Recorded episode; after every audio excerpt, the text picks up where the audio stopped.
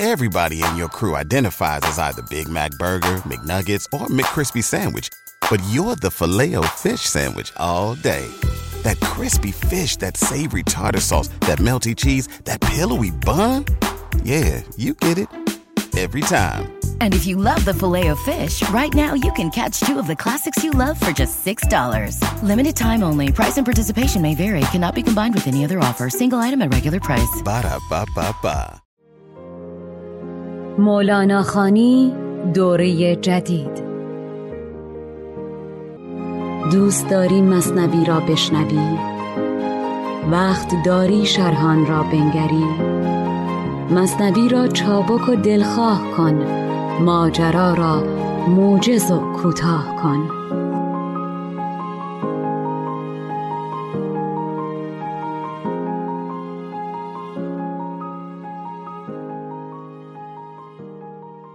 شنوندگان عزیز مولانا خانی سلام. فرشید سادات شریفی هستم و این بار در سرآغاز پنجمین شماره از مولانا خانی دوره جدید در گوشرس مهر و توجه شما هستم. این مولانا خانی به پایان داستان پادشاه و کنیزک اختصاص داره.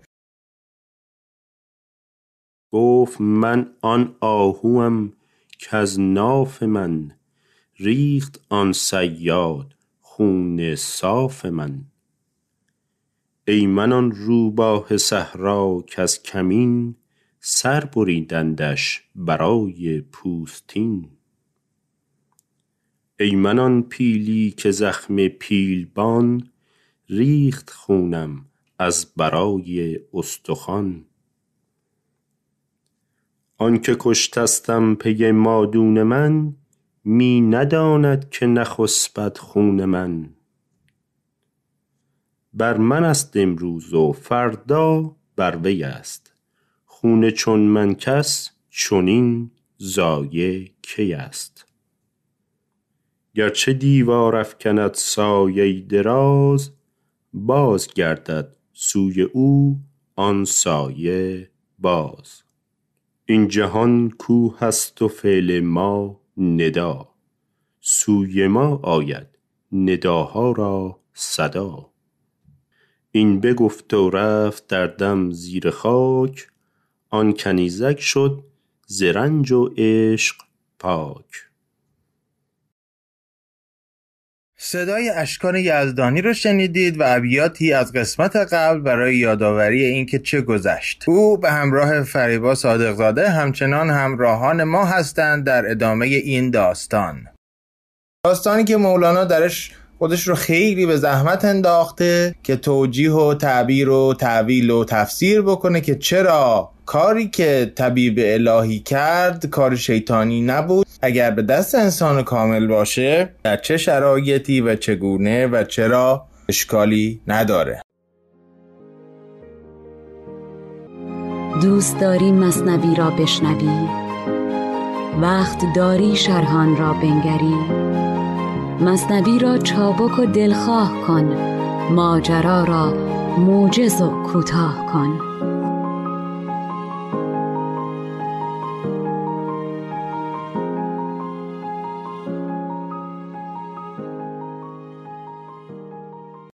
ابتدا ابیات رو میشنویم و همچنان دوستانی که در این داستان با ما همراه بودند اینجا هم محبت کردند و با ما هستند. و من علاوه بر اینکه در میانه نکته هایی رو درباره هر چند بیت خواهم گفت در پایان به شما باز خواهم گشت تا تفسیرهایی که از این داستان هست رو هم با هم مرور کنیم. چون ز رنجوری جمال او نماند جان دختر در وبال او نماند. عشقهایی کز پی رنگی بود عشق نبود. عاقبت ننگی بود. دشمن طاووس آمد پر او. ای بسی شه را بکشته بر او. این بگفت و رفت در دم زیر خاک. آن کنیزک شد ز رنج و عشق پاک. زانکه عشق مردگان پاینده نیست. زانکه مرده سوی ما آینده نیست. عشق زنده در روان و در بسر هر دمی باشد ز غنچه تازه تر. عشق آن زنده گزین کو باقی است. از شراب جان فزایت ساقی است. تو مگو ما را بدان شهبار نیست. با کریمان کارها دشوار نیست. خب همانطوری که شنیدیم مولانا بلا فاصله این صحنه سوزناک مرگ مرد زرگر رو پیوند زد به بحث تفاوت عشق زمینی و عشق آسمانی و ضرورت اینکه آدم باید به سوی عشق زنده بره که باقی است. عشق حقیقی رو برگزینه عشق اون عشق سازی رو که جمله انبیا و بزرگان کار و کیا یعنی اقتدار و فرمانروایی و پادشاهی و شکوه و رفت آمد و همه اینها رو از عشق او یافتند. و بعد می‌دونه که سوالی احتمالا مقدر خواهد بود در ذهن من و شما که خب اونا انبیا بودن ما چه بکنیم؟ ما ما رو چه به عشق الهی و بلا فاصله جواب میده که تو مگو ما را بدان شهبا نیست. با کریمان کارها دشوار نیست. بله خدا اگر بخواد به قابلیت های ما انسان های عادی نگاه بکنه کار دشوار خواهد بود. ولی از آنجا که صفت بزرگ او کریم یا بخشنده است با بخشندگی آن چیزی که کم داریم رو به ما خواهد بخشید و این کار دشوار رو بر ما آسان خواهد کرد. بعد از این بیت تیتر داریم بیان آن که کشتن و زهر دادن مرد زرگر به اشارت الهی بود نه به هوای نفس و تعمل فاسد که همون آغاز کشتی گرفتن مولانا با این حقیقت است که بسیار سوال برانگیز است که در اولین داستان طبیب الهی قتل نفس بکنه. ابیات رو بشنویم. بهر آن است این ریاضت وین جفا. تا برارد کوره از نقره جفا. بهر آن است امتحان نیک و بد. تا بجوشد بر سر آرد زرز بد. پاک بود از شهوت و حرص و هوا. نیک کرد او لیک نیک بدنما. گر خزر در بحر کشتی را شکست صد درستی در شکست خزر هست. و بعد تمثیل خزر رو میاره. که جایگاه بسیار ویژه‌ای در ادب عرفانی ما داره. طبق تفسیری که بسیار بسیار پذیرفته شده است در بین مفسرین مختلف قرآن آیات 65 تا 82 سوره کهف رو که نامی مستقیما از خضر نمی‌بره تقریبا جملگی مفسران به خضر نسبت دادند. که اونجا بنده ای از بندگان الهی رو خدا یاد می‌کنه که کارهایی می‌کنه که موسی نمی‌تونه تحمل بکنه و نهایتا باعث جدایی اونها میشه. من برای شما می‌خونم این قسمت رو. در آنجا بنده ای از بندگان ما را یافتند که رهبت و موهبت عظیمی از سوی خود به او داده و علم فراوانی از نزد خود به او آموخته بودیم. موسا به او گفت آیا از تو پیروی کنم تا از آنچه به تو تعلیم داده شده و مایه رشد و صلاح است به من بیاموزی؟ گفت تو هرگز نمی‌توانی با من شکیبایی کنی و چگونه می‌توانی در برابر چیزی که از رموزش آگاه نیستی شکیبا باشی؟ گفت به خواست خدا مرا شکیبا خواهی یافت و در هیچ کاری مخالفت فرمان تو نخواهم. پس خضر گفت نمی‌تونی صبر کنی؟ موسی گفت به ازن خدا چنین خواهم کرد. در نتیجه خضر جواب میده گفت پس اگر می‌خواهی به دنبال من بیایی از هیچ مپرس تا خودم به موقع آن را برای تو بازگو کنم. آن دو به راه افتادند تا آنکه سوار کشتی شدند. خضر کشتی را سوراخ کرد و در مقابل موسا اعتراض می‌کنه. گفت آیا آن سوراخ کردن که اهلش را غرق کنی؟ راستی که چه کار بدی انجام دادی؟ گفت آیا نگفتم که تو هرگز نمی‌توانی با من شکیبایی کنی؟ گفت مرا به خاطر این فراموشکاری ماخذه مکن و از این کارم بر من سخت مگیر. باز به راه خود ادامه دادند نوجوانی دیدند و او آن نوجوان بکشت. باز دوباره موسا اعتراض می‌کنه. گفت آیا انسان پاکی را بیان که قتل کرده باشد کشتی؟ به راستی که کار زشتی انجام دادی. باز آن مرد عالم گفت آیا به تو نگفتم که هرگز نمی‌توانی با من صبر کنی؟ گفت اگر بعد از این درباره چیزی از تو سوال کردم دیگر با من همراهی مکن. زیرا از سوی من معذور خواهی بود. باز به راه خود ادامه دادند تا به مردم قریه ای رسیدند. از آنان خواستند که به ایشان غذا دهند ولی آنان از مهمان کردن ایشان خودداری ورزیدند. در آنجا دیواری یافتند که می‌خواست فرو ریزد و اون مرد که خزر باشه کار عجیب سوم را انجام میده. آن را برپا داشت. موسا گفت لاقل می‌خواستی در مقابل این کار موز بگیری. پس خز جواب میده اینک زمان جدایی من و تو فرا رسیده. اما به زودی راز آنچه که نتوانستی در برابر آن صبر کنی را به تو خبر می‌دهم.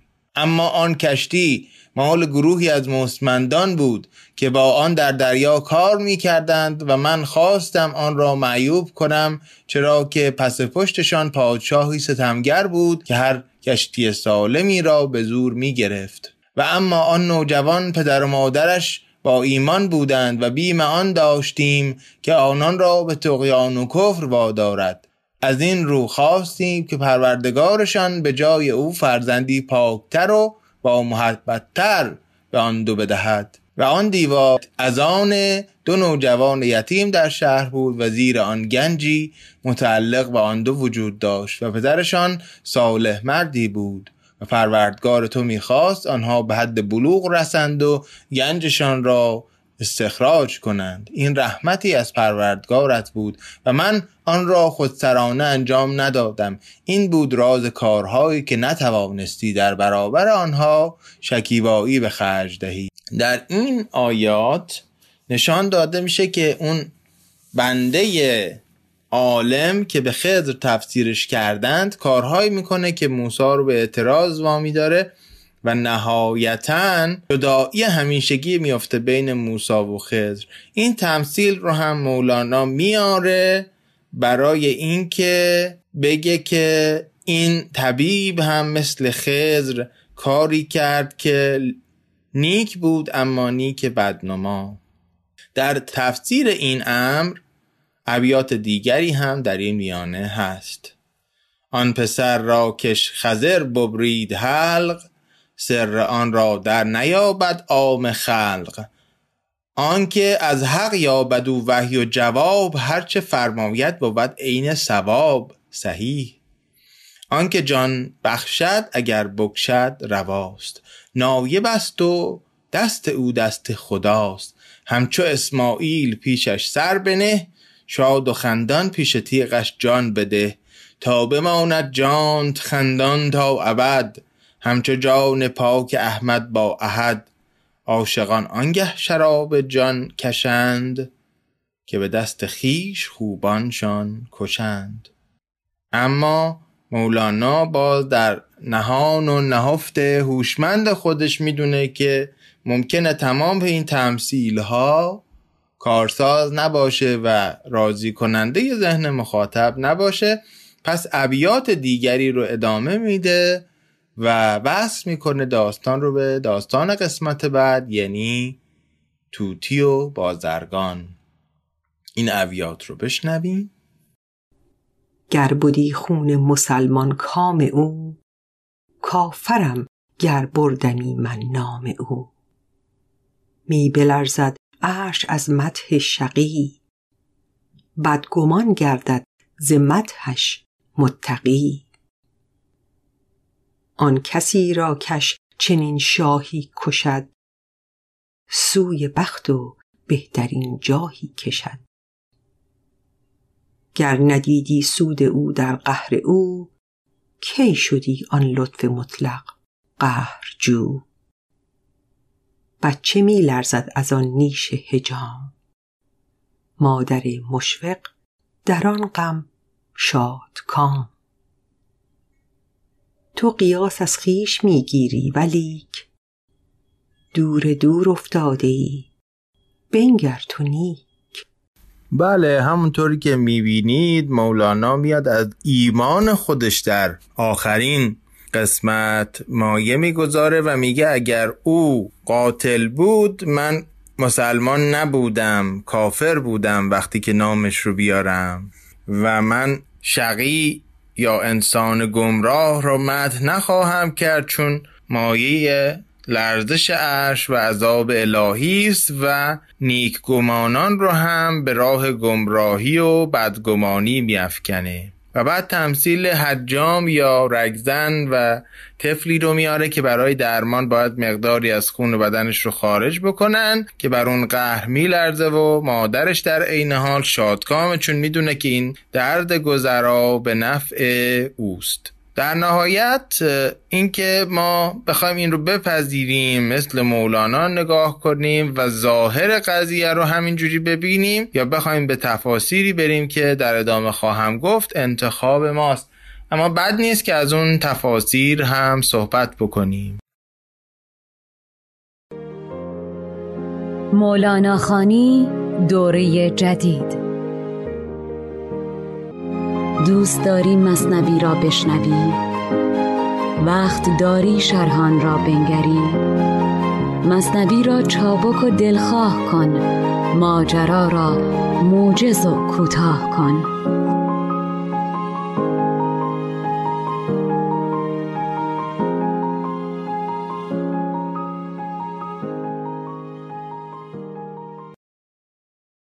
نکته ها و مقاله هایی که درباره این داستان هست بیشتر دو روی کرده روایت شناختی یا روان شناختی رو دنبال می‌کنن اما در کنار این دو روی کرد یک مقاله خوب هم درباره معخذ شناسی این داستان هست به قلم دکتر محمد غلام یا با نام خانوادگی جدیدشون دکتر پارسا نسب که به معخذ شناسی این داستان پرداخته و نشون میده که در بسیاری از متنها از فردوس الحکمه و آداب الحرب و چهار مقاله گرفته تا اقبال نامه نظامی و مصیبت نامه عطار و جوام الحکایات اوفی همینطور متنهای دورتری مثل کشف الاسرار و هزار و یک شب بخش های مختلف این روایت هست اما مولانا یک ترکیب منحصر به فرد از دل چندین گفتمان و چندین روایت رو برای خودش پدید آورده. این مقاله رو در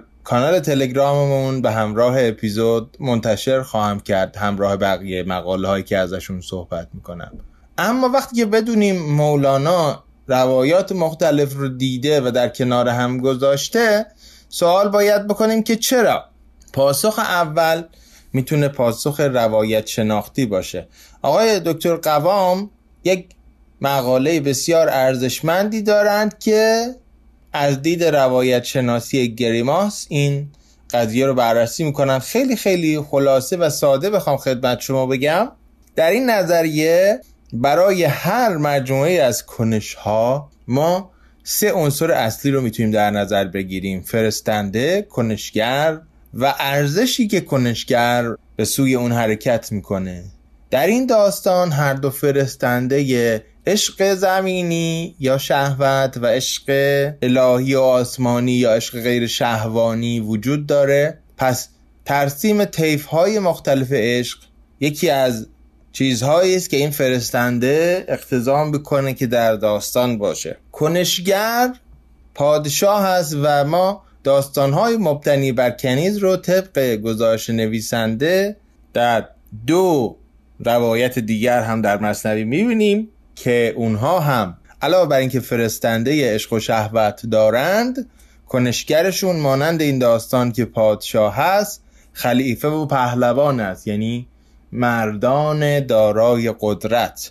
و ارزشی که می‌خوان بهش برسن وسال کنیزکه که خب حالا وسال به اشکال مختلفی تعبیر میشه. هم وسال جسمانی و هم وسال روحانی. حالا با این الگوی روایتی که در داستانهای مرتبط با کنیزک در مصنوی وجود داره سوال پیش میاد که خب کارکردش چیه؟ دو پاسخ می‌توان به این سوال داد. البته ممکنه پاسخهای دیگری هم باشه ولی دو پاسخ رو من بیشتر میپسندم. یکی در پژوهش آقایان دکتر گرجی و قبادی هست که میگن در این داستان مولانا قبل از اینکه فرایند مشاوره و درمان به شکل فرویدی وجود داشته باشه یک شکلی از مشاوره و درمان فردی مشاوره فردی و درمانگری از طریق مشاوره فردی رو داره باستاب میده مرحله به مرحله و از طریق شگردی که تدائی آزاد نامیده میشه می‌خواد منشأ روان رنجوری فرد رنجور رو پیدا بکنه و اون رو درمان بکنه. اگر همه این رویکردها رو کنار هم بذاریم و بخوایم ربطش بدیم به اینکه خب این چه کارکردی برای شخص مولانا و برای زندگی مولانا می‌تونسته داشته باشه احتمالا. اون چیزی که قول دادیم در این رویکرد جدید پادکست بیشتر بهش بپردازیم پاسخ ما در یک پژوهش ارزشمند دیگری است. آقای دکتر قدرت الله تاهری کتابی دارند به نام روایت سر دلبران با عنوان فرعی بازجست زندگی و تجارب تاریخی مولانا در مصنوی معنوی. مولانا خانی دوره جدید. دوست داری مصنوی را بشنوی؟ وقت داری شرحان را بنگری؟ مصنوی را چابک و دلخواه کن ماجرا را موجز و کوتاه کن.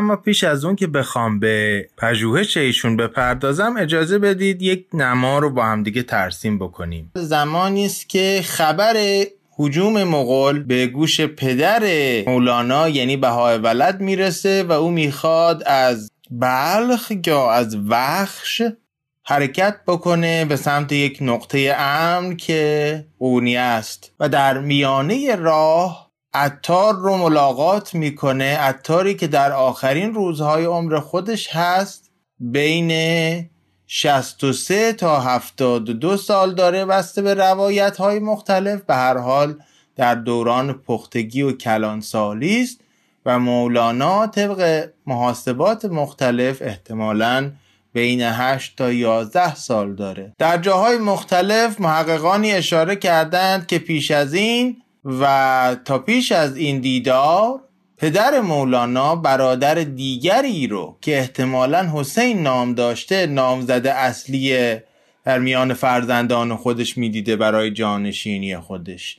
اما در این دیدار یک اتفاق معنادار میافته. اتار کرانسال کتابی یکی از مصنوی های خودش که احتمالا اسرارنامه بوده رو به صورت نسخه خطی که در گذشته تهیهش بسیار بسیار سخت و گران و مواد تشکیل دهنده صفحاتش اهم از کاغذ و جوهر بسیار کمیاب بوده رو به مولانا هدیه می‌کنه که این یک کنش بسیار معنادار هست و بعدش هم جمله است که گفته میشه که عطار خطاب به پدر گفته است که زود باشد که این پسر آتش در خرمن سوختگان عالم زند. اگر حتی این روایت برساخته باشه از حقیقتی می‌تونه بر بیاد و اون این است که بهای ولد کمتر به مولانا توجه داشته.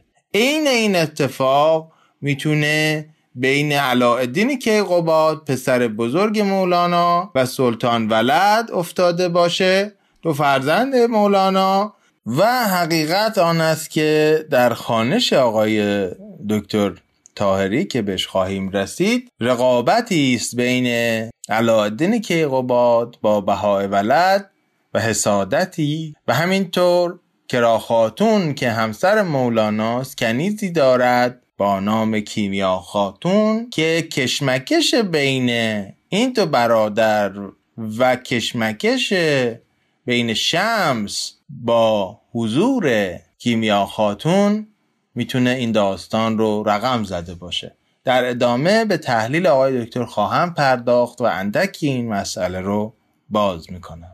چهارمین فصل این کتاب آقای دکتر تاهری میان و رمزگشایی می‌کنند که هم پادشاه دنیایی و هم پادشاه دینی مولاناست کنیزک نماد کیمیا خاتون هست. طبیب الهی نماد شمس تبریزی است و زرگر علاءالدین محمد هست. کمی این خانش رو باز می‌کنم و از همه دعوت می‌کنم که این کتاب رو و این فصلش رو به مطالعه بگیرن من بخش هایی از مقدمه این روایت رو برای شما می‌خونم. حکایت پادشاه و کنیزک نخستین روایت و از جمله مسئله برانگیزترین حکایت های مصنویه که برای تفسیر نقد حال راوی در دیباچه نخست اومده.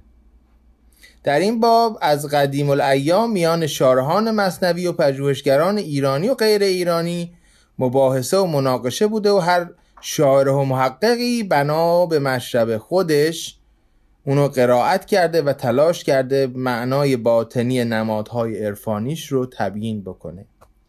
چنان که پیشتر اشاره شد مولوی خاطرات آشنایی و زندگی با شمس و پایان تراژیک این ارتباط رو در فاصله طولانی بین غیاب شمس و آغاز سرایش مصنوی در جهان عینیت علا رغم درگیری شدید ذهنی و مداوم با اون به لایه های پنهان ذهن خودش پست می‌زده و تنها با سرودن غزلهای جانسوز.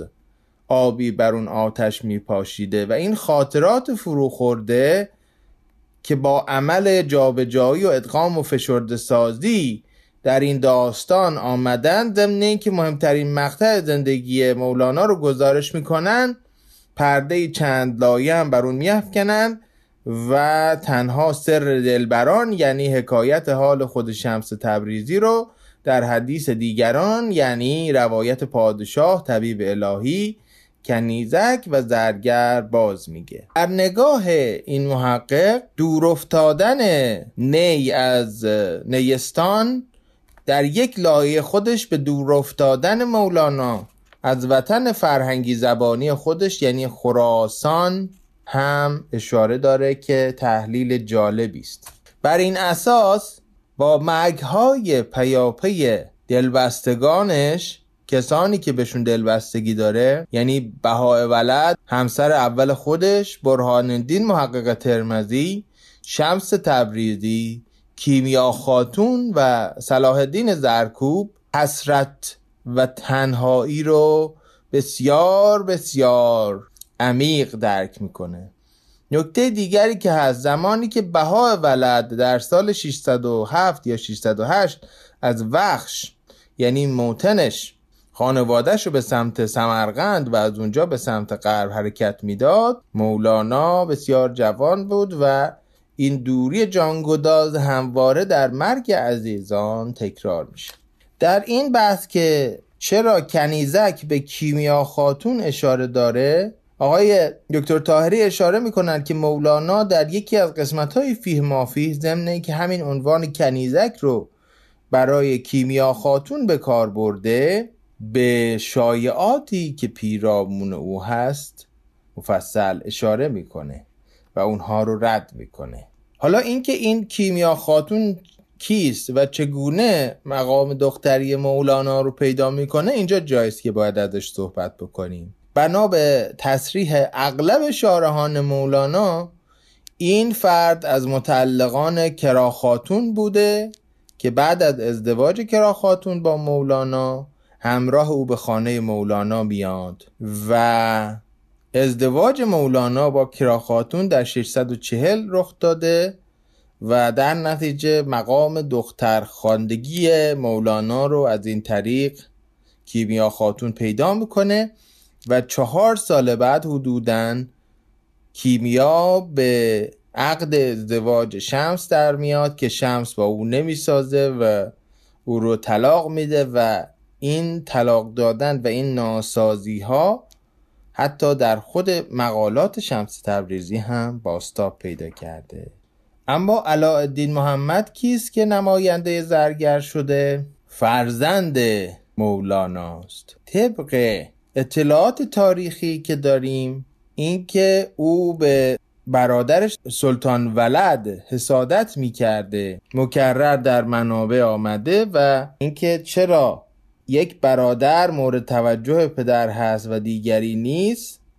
مولانا به یکی از این دو توجه می‌کنه که سلطان ولد باشه و علادین محمد رو مورد بیتوجهی قرار میده. شعله اول هست. شعله دوم آتش دوم و حسد دوم این هست که ظاهرا علاءالدین محمد گرایش و عشقی در دل خودش نسبت به کیمیا خاتون احساس می‌کرده و زمانی که او رو به عقد شمس در می آورند او کسی است که بسیار برش گران میاد و شمس رو کسی می‌بینه که یک رقیب عشقی است که پیران سر اومده و معشوقش رو از دستش در آورده این کشمکش ها می‌تونه یک لایه پنهانی از زندگی مولانا باشه که در اولین داستان این کتاب عظیم باستابیده و البته شما می‌تونید اینها رو نادیده بگیرید و به خود متن توجه کنید و از این نکات پیرامتنی بگذرید. اما نکته ای که در انتهای این داستان گفته شد درباره اینکه نباید ظاهربین باشیم پیوندی است که این داستان بلند رو به داستان کوتاه بعد یعنی داستان توتی و بقال ارتباط داده. سماک تلاشی است برای آموزش های ادبی و کاربردی. گر جویم پر نمانم زیر خاک بر امید رفتن راه سماک. گروه علمی آموزشی سماک را از طریق وبسایت samak.ca دنبال کنید. سماک s a m a a k.ca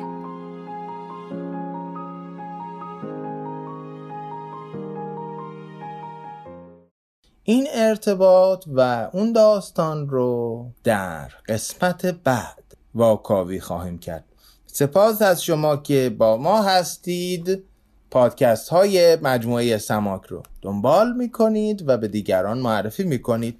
اخیرا هم کتاب کار سبکباران که خانش کاربردی شعرهای حافظ هست در دسترس قرار گرفته و امیدوارم که به اون کتاب هم نگاهی بیاندازید. از اینکه با گوش خطاپوش ما رو میشنوید با پیشنهادهای کاربردیتون راه رو برای ما باز می‌کنید و با معرفی هر دو پادکست مولانا خانی و مجله شنیداری سماک به شنیده شدن بیشتر ما کمک می‌کنید صمیمانه از طرف خودم و همکارانم سپاسگزاری می‌کنم.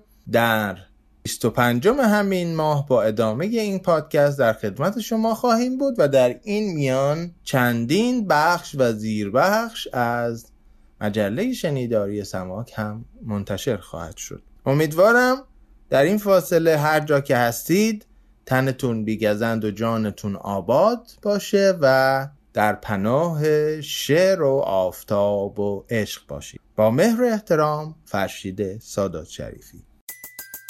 Everybody in your crew identifies as either Big Mac Burger, McNuggets, or McCrispy Sandwich. But you're the filet fish Sandwich all day. That crispy fish, that savory tartar sauce, that melty cheese, that pillowy bun. Yeah, you get it. Every time. And if you love the filet of fish, right now you can catch two of the classics you love for just $6. Limited time only. Price and participation may vary. Cannot be combined with any other offer. Single item at regular price. Ba-da-ba-ba-ba.